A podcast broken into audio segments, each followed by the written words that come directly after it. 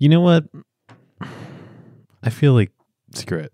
Let's just try to read our Twitter feeds and give commentary on it. I mean, it could be terrible. We'll listen to it. If it's really terrible, we won't release it. But uh, I don't know. It could be fun. Totally.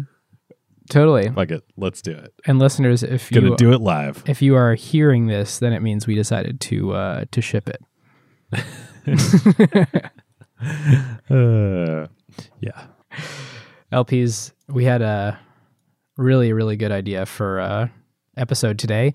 And that really, really good idea is what David just said. We are going to not read our tweets exactly, but scroll through Twitter and uh, and discuss things that jump out at us, whether they are tech startup related or not.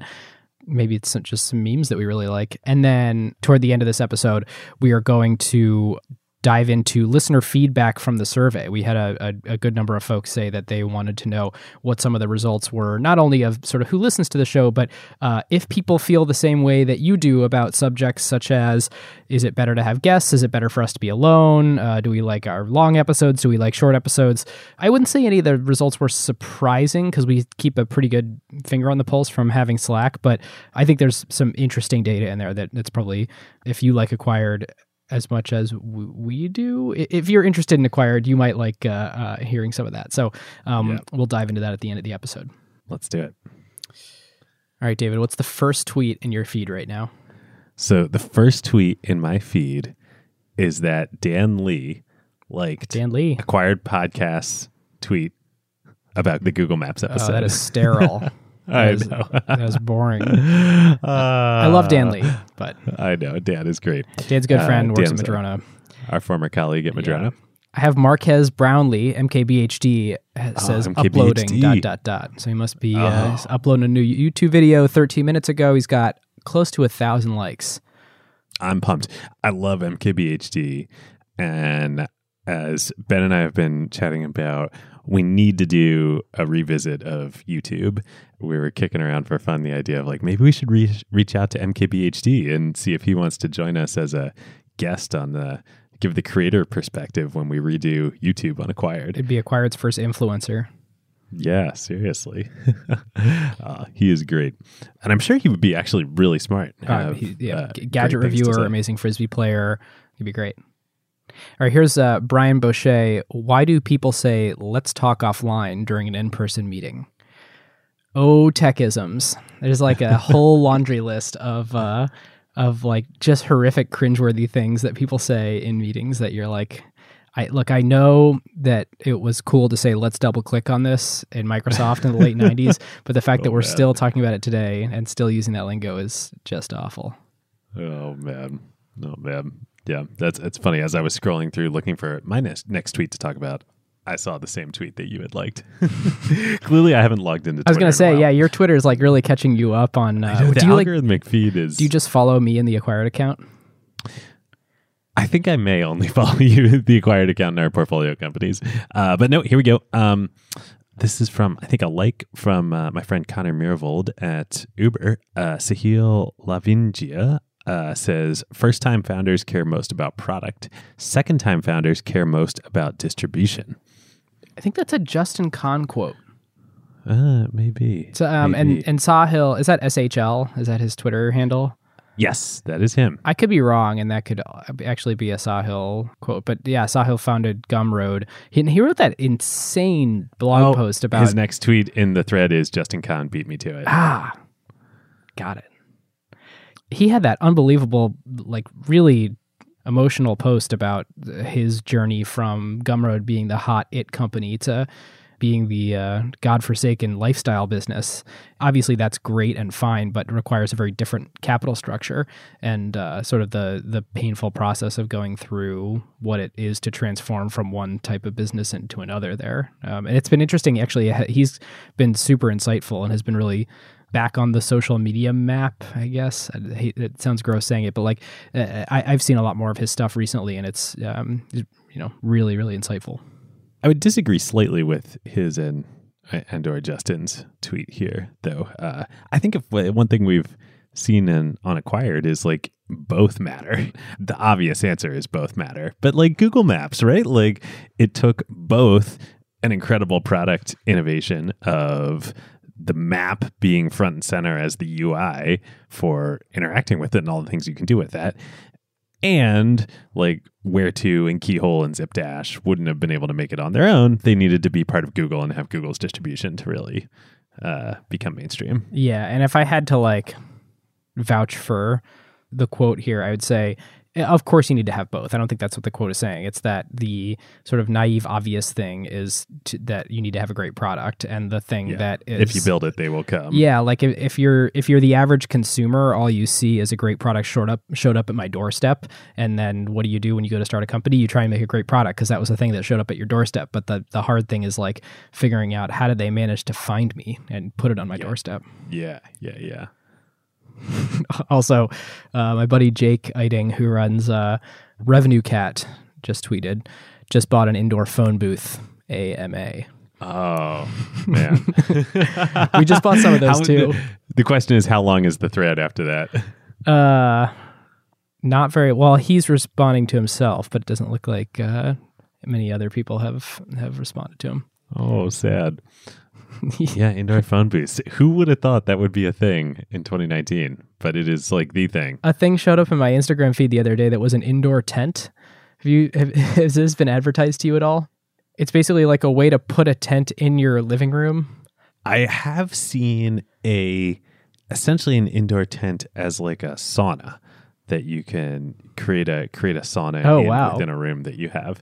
That sounds cool to me. But this is the, you- you're talking about like Th- this is this is like tent. we have a density problem, and certain cities are not building enough housing. And Oh, uh, for people to live in. the yeah, I'm pretty sure. I, and like I think the the like uh more docile use case of that would be like, oh, you have a friend staying with you, and all you have is a living room, and you sort of want them to have some privacy. But like, no, it's like a it's like a tent. You can't quite stand in it, but you can kind of. I mean, it's like how to go camping in your friend's living room. Wow. Okay, that seems crazy to me. Yeah, yeah. Okay, my next tweet related to this. The first rule of Burning Man must be tell everyone you're going to Burning Man. Ah, tis that. Have you time ever been to Burning again. Man, Ben? I have not. I have not Me been to. Burning Man. Uh, I don't but think I'm ever going to go. But friend of the show, uh, Jake Saper, is a is a big is a big burner. That's right. Uh, that's right. I doubt he's there right now because he just became a dad. ah, congratulations, Jake. Yeah, big shout out to Jake. Big congrats. No, I I met with him last year though, like the week afterward, and he seemed very very at peace with the world. I would go. I would totally go. I just like it's never quite worked out in my life schedule to to do it, but like I would not hang up the hat the way that you have and say I doubt I'll ever go. I do think because you and I are talking want about you, it on I this want show. you to go so I can hear about it from you. That's it's probably jumped the shark. Like if I am considering going, like there's a Burning Man that we don't know about somewhere happening right now. That is where you where it really is, and. Where you uh, really want to be. and Yeah. the fact that we don't know it and we're not talking about it on the show is the reason where it's where it's at. So, listeners, if you know where the next Burning Man is going to be, uh, write to Ben, tell him, and then he you can tell me about it. Yeah, yeah. But I promise I won't say it on the show if that's holding you back from letting me know about it. Okay, here's a ridiculous one. Uh, man, this is like the Dan Li episode.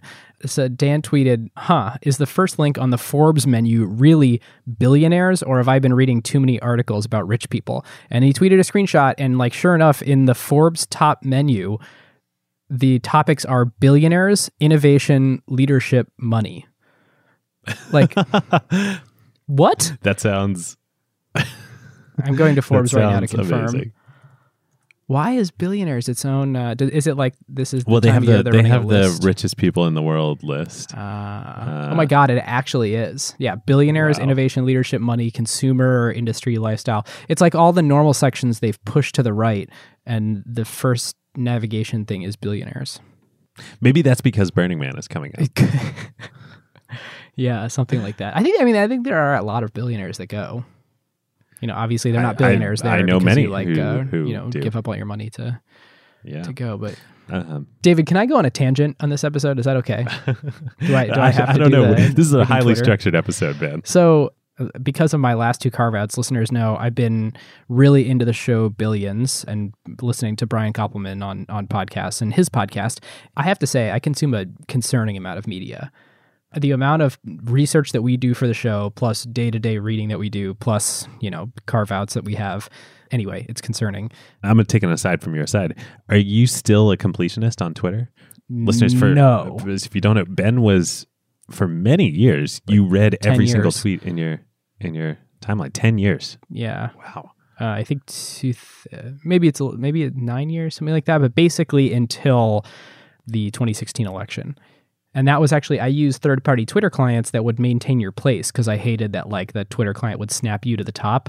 It became impossible to stay caught up and have a job, and so I switched to Yeah. the Twitter app to use their sort of like machine learning based summarization of uh, in case you missed it. I have succumbed to the platform and changed my uh, my behavior to what they wanted rather than uh, what the platform let you do by being extensible six seven years before. This might be why the stock is up this year.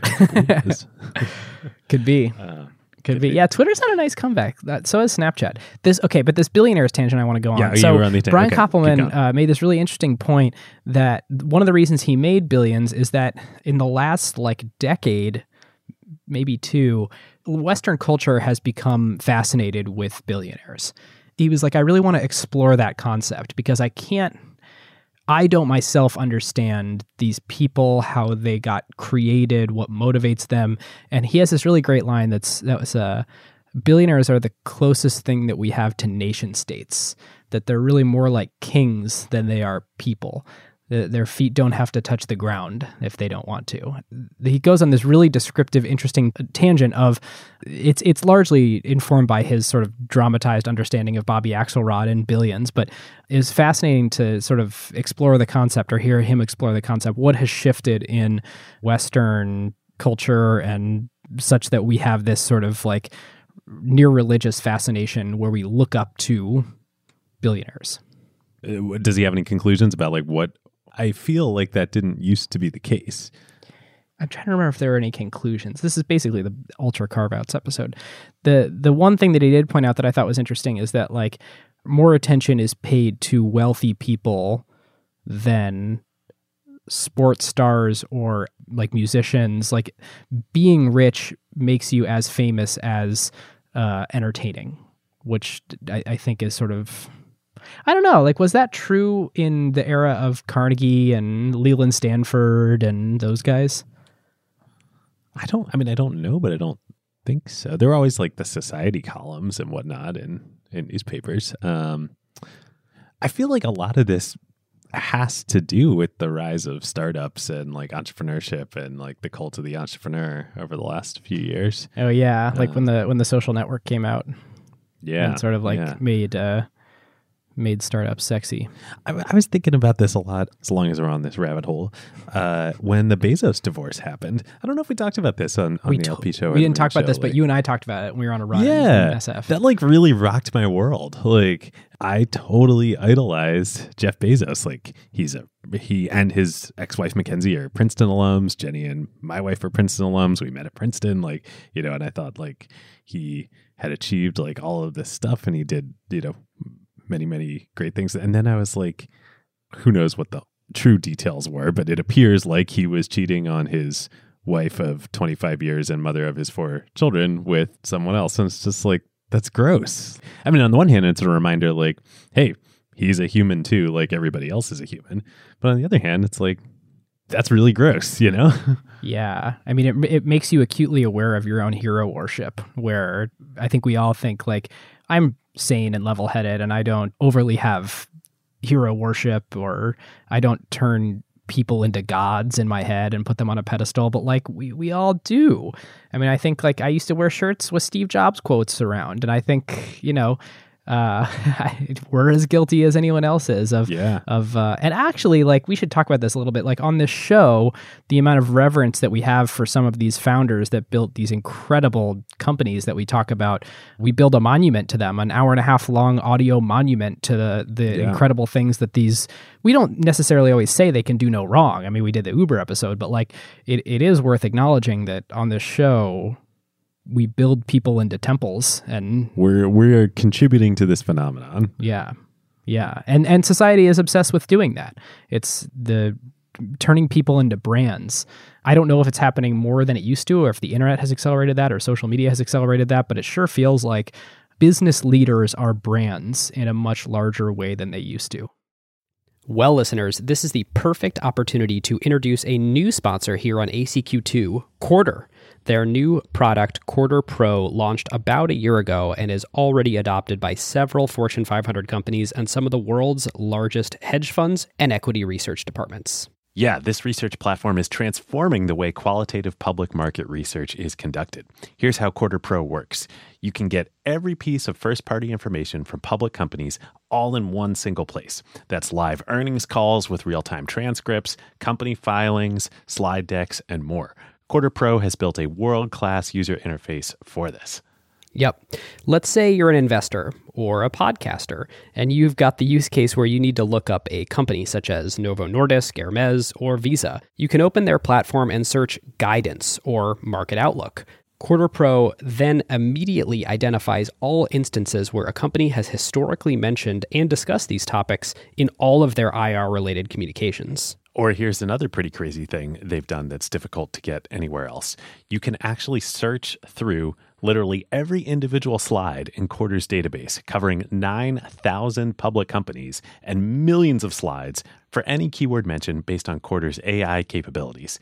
This truly makes it easier than ever to conduct qualitative analysis of entire industry value chains and specific companies. So, whether you're an equity research analyst, an asset manager, or an investor relations professional, this platform will help you increase your productivity through their live call, transcript components, AI powered summaries, and a feature allowing you to visualize the entire timeline and changes of specific slides throughout quarters. Quartr also offers their database as an API solution. This enables other companies such as trading and research platforms, as well as AI and LLM companies to build custom solutions and integrate this database into their offerings or add functionality on top of the data.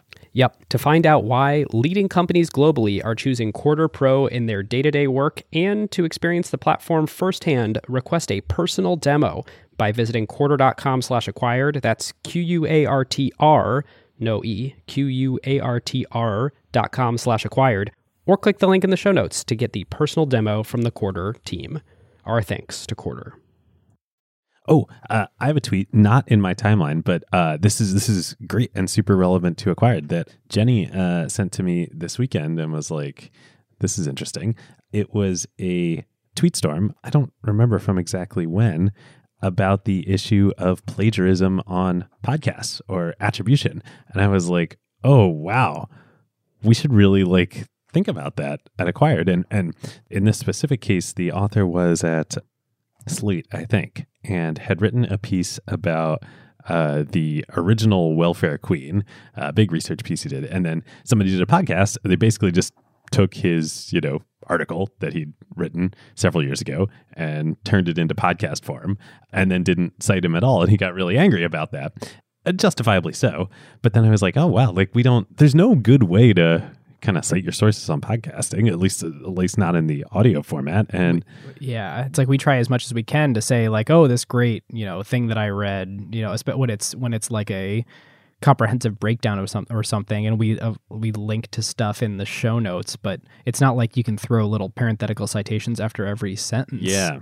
Yeah. So it got me thinking about like yeah what what should we do? I mean at the very least i think what we should do and i, I think it would be helpful to listeners too is just keep track of all our sources as we're researching and then just link to all of them in the in the show notes going forward. Um, but even that requires like a bunch of overhead on our on our parts. Um, so yeah i don't know what the right uh, what the right answer is. It feels like we should do something. Uh, just exactly what I don't know. And and Lord, I would hate to be in a scenario where, uh, but I could also see like somebody you know accusing us acquired of like, hey, you guys like just you know, grab my stuff. And like we always use multiple sources at acquired and try and do as much deep research as we can and don't cut take shortcuts. But I can also see that argument. So I think it's it's really interesting. But that's not the norm in like I don't know any podcast that like cite their sources, so to speak. Yeah, listeners, if you know of podcasts that do this particularly well and make that trade off of sort of creating overhead versus being sure to to really pay homage to all the sort of creators that came before, it, it, DM David or I in Slack or email us acquiredfm at gmail.com. It'd be really interesting to figure out like you know, as the podcasting industry matures, what what's the right thing to do here? I got one. This is exciting. I have this Instapapered, and yes, I still use Instapaper. Actually, maybe we should do a whole episode about our own like productivity stacks. Oh, I don't know if that's interesting to people, but Tim Urban just published uh, The Story of Us, which is a new Wait But Why series that just launched today. And it looks from this little goofy graphic like it's about hu- humans and sort of starting with what this goofy graphic depicts as cavemen and torches and fire. I don't know if you've read a lot of the Wait But Why stuff, but I, at some point I I binged all of it, and it's some of the best.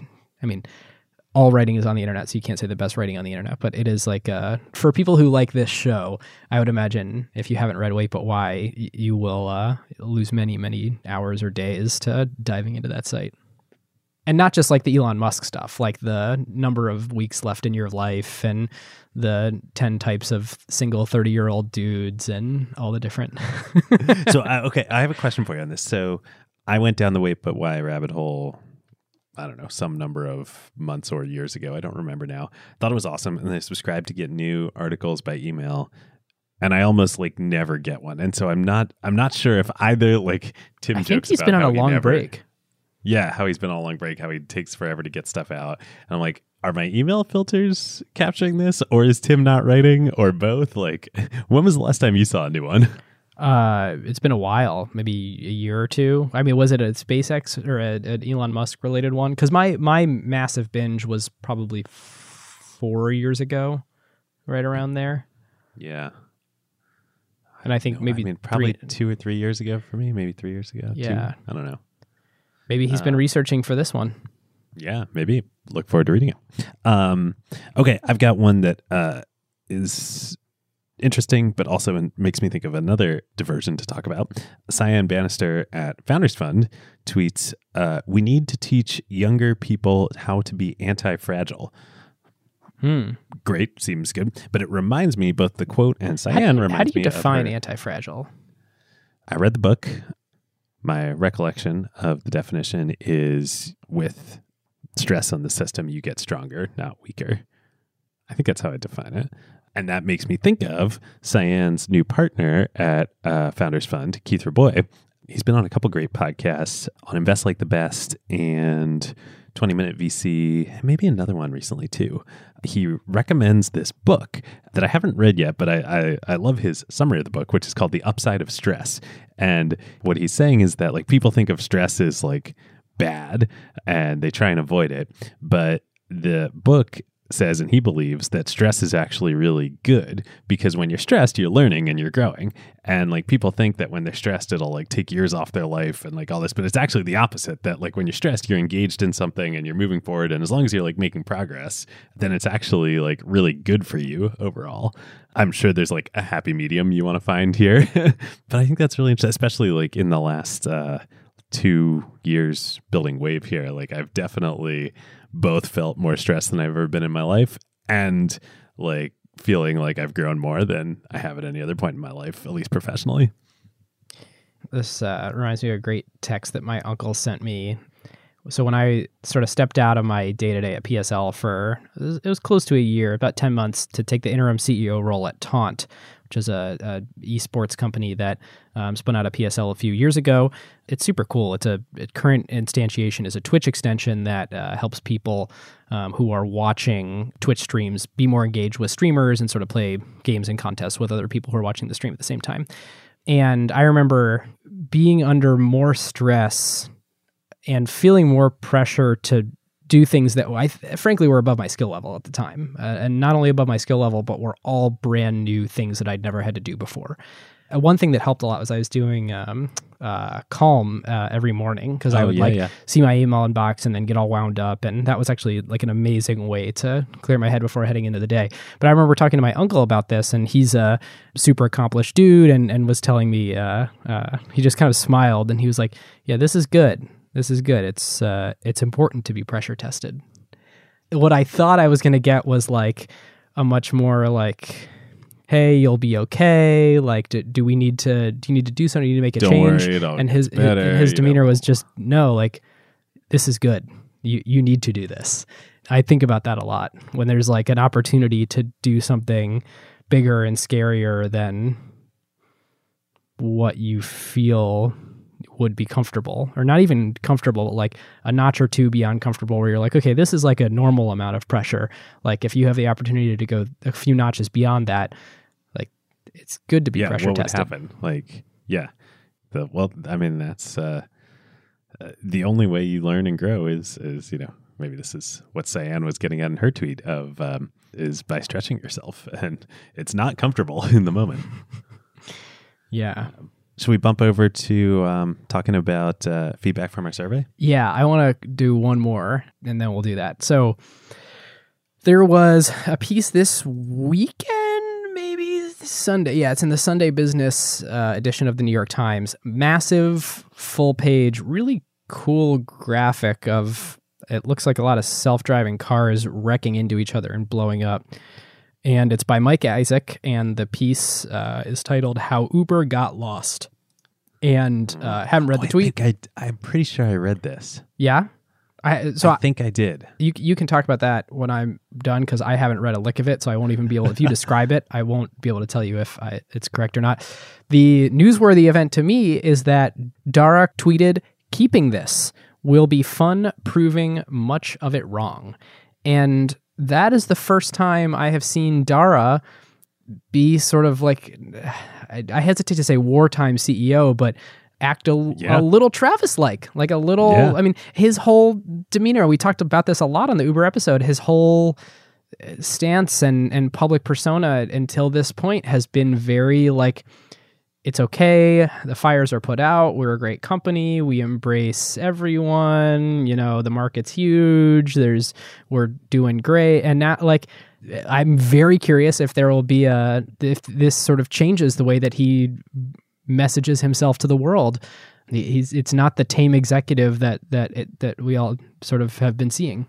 So I did read this piece, and I don't recall the specific vignettes or or claims in it. But look, like we talked about in in the Uber episode we did, Uber is a complex story, and there was for sure, yeah, that's under understatement of, of the episode. Uh, and there's for sure a lot of bad there, but like there's a lot of good there too. And like at Wave now, like I'm on the board of a company started founded by former Uber people. They are wonderful people. Like there are a lot of really really great people who were really bought into the mission, who worked really hard there, who are still there, and who have left. And like the narrative, and I and I you know, I think, you know, to, to call out Mike in, in particular at, the New York Times, like, I feel like the media has just been hammering on all of these people, Travis included, you know, sometimes rightly, but a lot of times wrongly. Like, these people are not evil. Like, they're good people. Like, not all of them, but a lot of them are.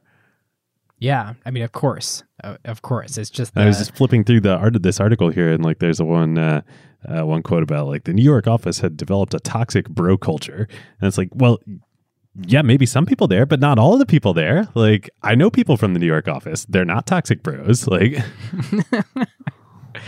yeah. anyway, that's my Yeah. defense of the day. Uber is a complex company. My only point being, I'd kill to be sort of in the thought process of how do we change Dara's PR plan to this sort of of, of about face, or is it literally just he's eating breakfast on Sunday morning and is like, oh, come on, this pisses me off. Like I gotta say something. And like, boy, if they pull a rabbit out of a hat, that's gonna be a fun thing to quote tweet later in the future and uh, and show the world. Yeah. All right, let's talk about your feedback. My feedback. Oh, listeners' feedback. No, no, listeners. I'm like, feedback. I don't know. David, this is not like a 360 review here. Man. I would, I would love it. We should, we should do uh, reviews of each other. That'd be great. That sounds terrible to me. That does sound terrible. Let's not do that. All right, should we go through question by question here on the on the survey? Yeah, let's do it. Awesome. So, how old are you? It's our first question. Uh, the largest category, with just over a third, is 29 to 35 year olds. And the second 30% is 23 to 28. So, a lot of sort of post college. And then uh, uh, about 10%, 36 to 40. I mean, this is is this a silly way to do this? Reading tabular data over the air. yeah, think- yeah. I think the point is two thirds of you are between the ages of 23 and 35. That's a, Which a, is- it's a, it's a nice way to put that. Interesting. Yeah, 1.2 Uh, percent though are over 61. That's great. Some of this is on um, acquired.fm slash audience. Uh, if you're curious to get sort of more of the breakdown, What is your highest level of education? 50.4% of you uh, have a bachelor's degree. This is amazing.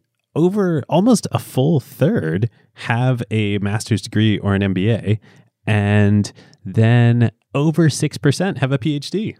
So, man, we have a highly educated audience. This we do have a highly educated audience. This is kind of a silly question. Like, I don't, I think we'll take this off next time. Like, I don't, what are we going to do with this information? Feel bad about our SAT scores. Yeah, no kidding. yeah, we, we should just directly ask that next time.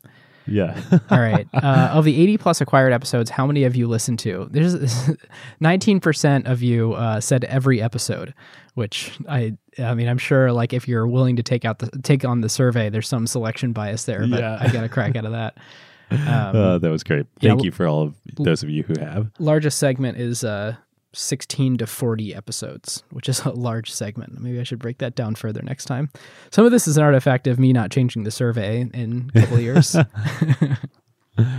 Rather than going through every question here, let's let's pick out the interesting stuff here. Yeah. I have the next few questions summarized nicely on the acquired audience Oh, page, good. so I'll just read them.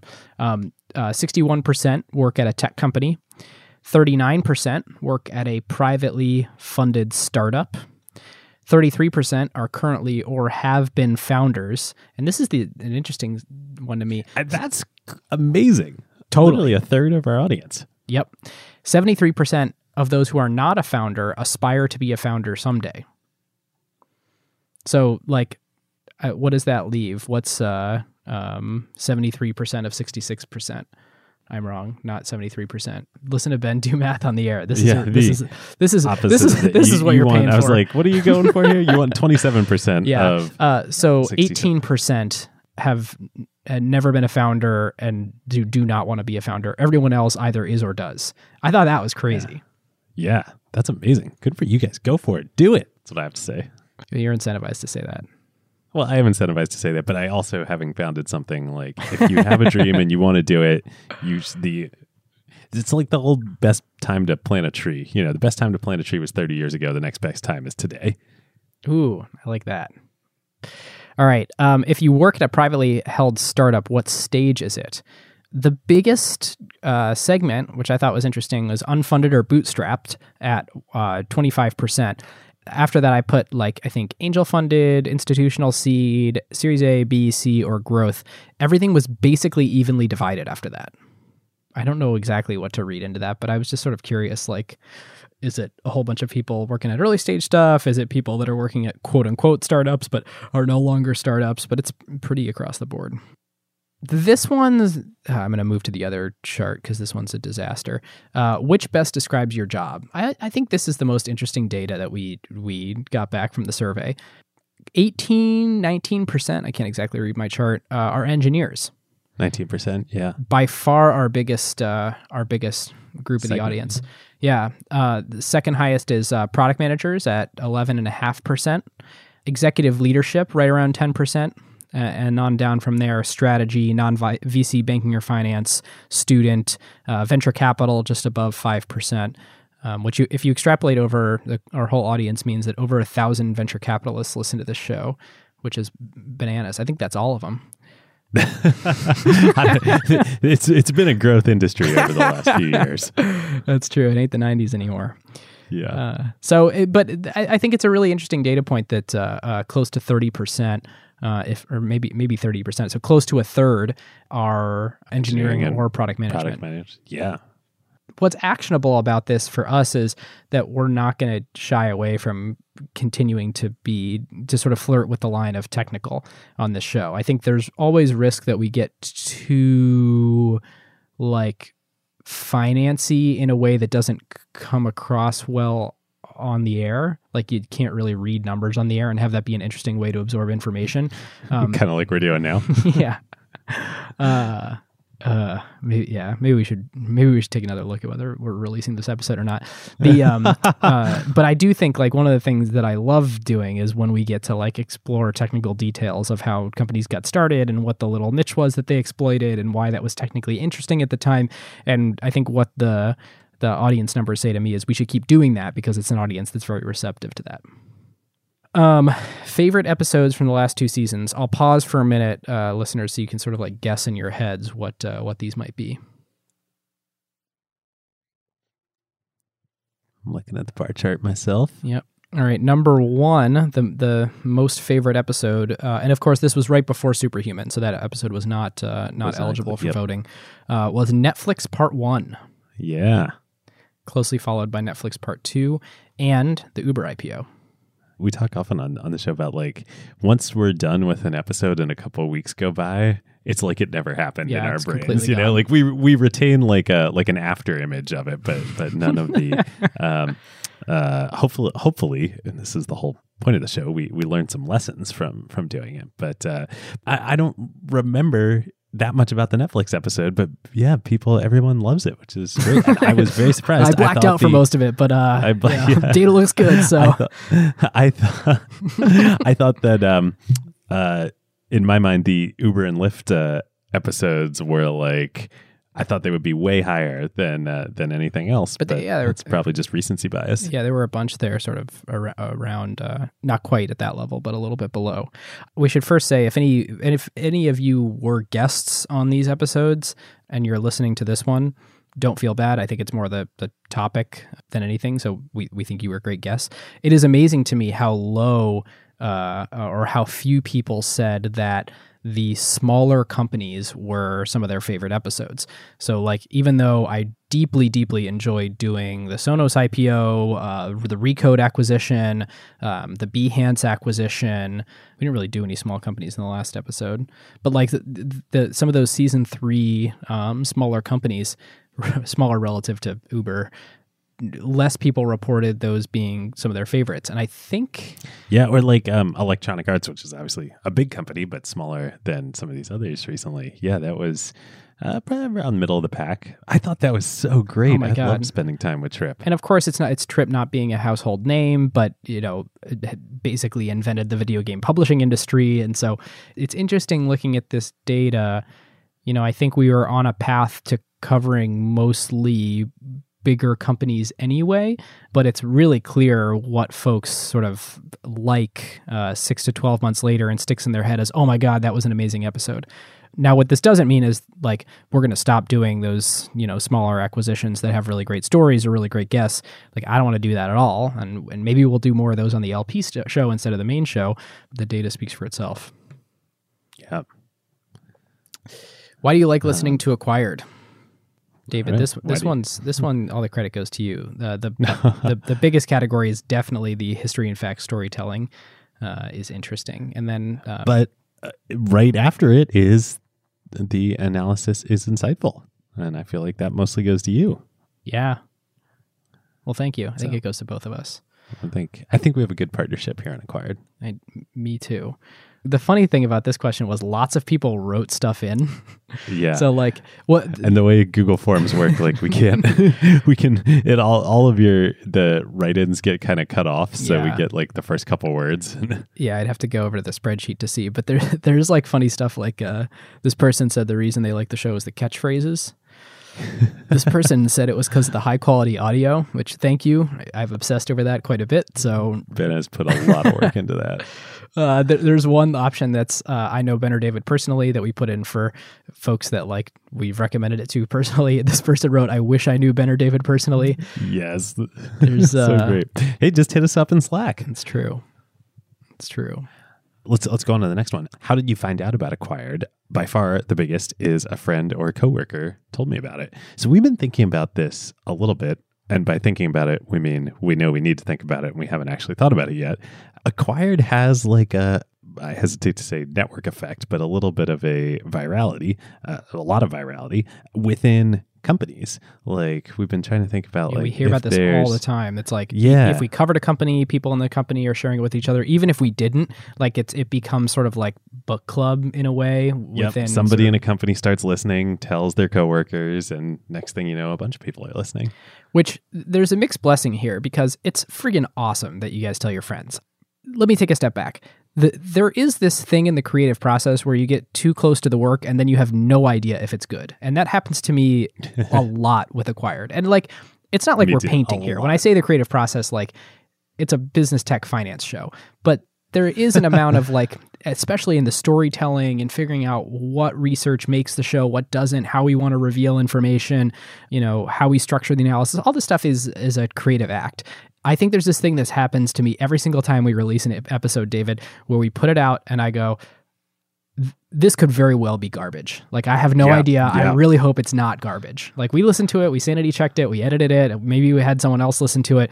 Um, but I always, every single time, have this fear like we just produced absolute shit and put it out in the This world. This is the beginning. Of the which this episode well could be. well, you know what? I'm glad we're doing this episode because I think Always that be we've talked about this too. Well, the in the early days of Acquired, it was so much easier to just. By the way, are you wearing a Stratechery T-shirt? I am. That's amazing. it was so easy to, you know, we could just experiment with all sorts of stuff, and we did all the time. Uh, but then, as as it's gotten bigger, it's it's you know, I feel you, get the you feel the pressure, and it gets harder to experiment. And so, like, I'm sure this episode is crap, but like, is there something listeners LPs tell us? Is there something interesting in here that if we refined it further, like you would like to hear more of this on a regular basis? Um, and that's the reason to to keep experimenting. It's kind of funny. Like we're doing this in this like weird one-way audio medium, and we're trying to like solicit feedback. It's like, oh, if only there was a better way. And I think it's like it's kind of a kooky. Uh, it's like here we're gonna let's walk through this process. We're gonna create a show, and we're gonna ask you questions, and then we're gonna stop recording. We're gonna edit it and like produce it, and then we're gonna release it, and we're gonna ask you to open up this application that you have called Slack and then direct message us in that to be able to interact many days later. It's a ridiculous. Anyway, so I was Not saying to mention that we're talking about questions that we asked you on the show that you went to a Google form I and can't handle out. it. Yeah, so I was saying it's a mixed blessing that 32.1% of people, which is the highest category, said they found out about acquired because a friend or coworker told them about it. So freaking awesome that folks are talking about it with friends and coworkers. As a lot of you know that we've as we've talked about, our goals in making this show, like none of it involves generating income from it. And so we always try and pour money back into making the show better, growing, whatever it is. It's really hard to invest in growing the audience when the best way that the audience grows is this way. Like if the number one way was I saw an advertisement on Facebook that was well targeted and the creative was exactly what I wanted at exactly the right time and so I, you know, I clicked and then I subscribed to my podcast player. Then I'd be like, "Awesome. I can go pour all the dollars into that." But I can't. And this is this is like a, you know, this forces us to be more creative in figuring out how do we leverage this you know observable thing that's happening with our audience that they're telling us this is how they found out about the show into more growth Yeah. So we're thinking about it. Live shows at companies, like um, we're thinking about it. yeah how would you solve it i mean that's an interesting Yeah. like if you were a podcast marketer sort of knowing this information um you know it's kind of an interesting thing to think about Okay, what type of episodes do you like better? The vast majority of people, not vast majority, almost 60% of people said they like both episodes with just Ben and me and with guests equally. But of people who had a preference, the majority of people with a preference preferred just us and no guests. yep three to Um, one Which, yeah, I understand. You know, like it's so great to have guests, but it is it's harder. Like we we we feel more pressure. We're less relaxed when we're in front of guests, and it's also hard. Like we're not we're not Kara Swisher. We're not journalists. We don't view our job as to like ask the hard hitting questions. We view our job as to like help a guest tell a story. And sometimes guests are really good at telling stories and sometimes they're you know not as good. And sometimes we develop a relationship where like halfway through the episode we feel like we can ask the gotcha questions but sometimes we don't. And yeah. it you know we always run that risk. So I totally get it. We're not going to stop having guests though because I think when we have a great guest, even if even if the rapport isn't there, like sometimes you can just get stuff that you can't get otherwise. Um, this is one a friend asked me to add this because um, we've had a constant debate over you know can you shorten the episodes? They're getting long you know this uber two hour extravaganza like i feel like i just went to the movies. Um, so we asked what length of episode do you prefer?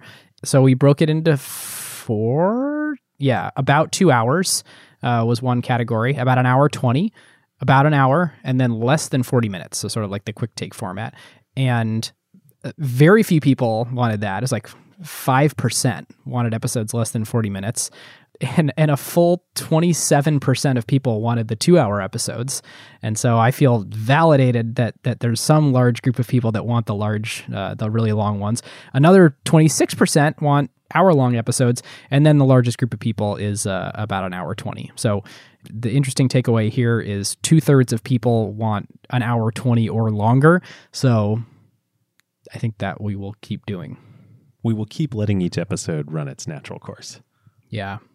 There's basically no information in this. Do you find the Slack interesting or useful question? Yeah. Like, I mean, mo- most people are not yet in the Slack. If you're not in the Slack, you should join the Slack. There's actually really great stuff going on there. Real quick before we call it on this experimental episode, uh, in kind of the narrative responses, there are a couple themes that came out. Let's see, that would be interesting to talk about that we've we've talked about. And before we do that, I should say we have an NPS of 78. So I feel pretty good about that. Yeah. Great. That's Thank our, you all. That, Maybe some bias question. in the people who actually respond. Totally. But that isn't it always the case with NPS? I guess I, I mean a, a, yeah. a, biblical rule of NPS is like I think there's two that we violated here. One is you're supposed to ask people like I think we were biased at the time that we asked people, and we also were biased in that we asked people for their personal information. So of course it's going to skew higher. One of the big takeaways from the the feedback is uh, that we totally appreciate and thank you guys for is is just that like we have license to kind of do more. Like if you hadn't noticed, we've been slowly broadening the show over time from acquisitions that went well to acquisitions in general to acquisitions and IPOs to then, you know, occasionally telling just stories. And you may have noticed in our recent episodes, we've changed the description of the show in the intro to uh, we tell tell the stories of great technology companies. So we're going to keep doing that, whether that's acquisitions, IPOs, public companies, private companies, wherever there's a good story, we're going to try and find it. I'm really glad that we got that, you know, that folks felt comfortable sort of telling us that because I, w- one of my big fears, and you always see this with companies that have a killer insight originally and then get sort of muddier and muddier and muddier until they don't stand for anything anymore. My biggest fear was that we were doing that and that we sort of like ran out of standard acquired episodes to do. And so we sold out and did, you know, something different and more mass market. And it's so clear that we're not doing that. And it turns out what the majority of folks seem to like about the show is th- the way that we tell stories and the way that we draw conclusions from it. And the way that that company went through a transaction is not the relevant bit. I seriously got to go because i'm right. late for dinner. All right dude lps it's been great. Thanks for taking the time as always. Talk to you likewise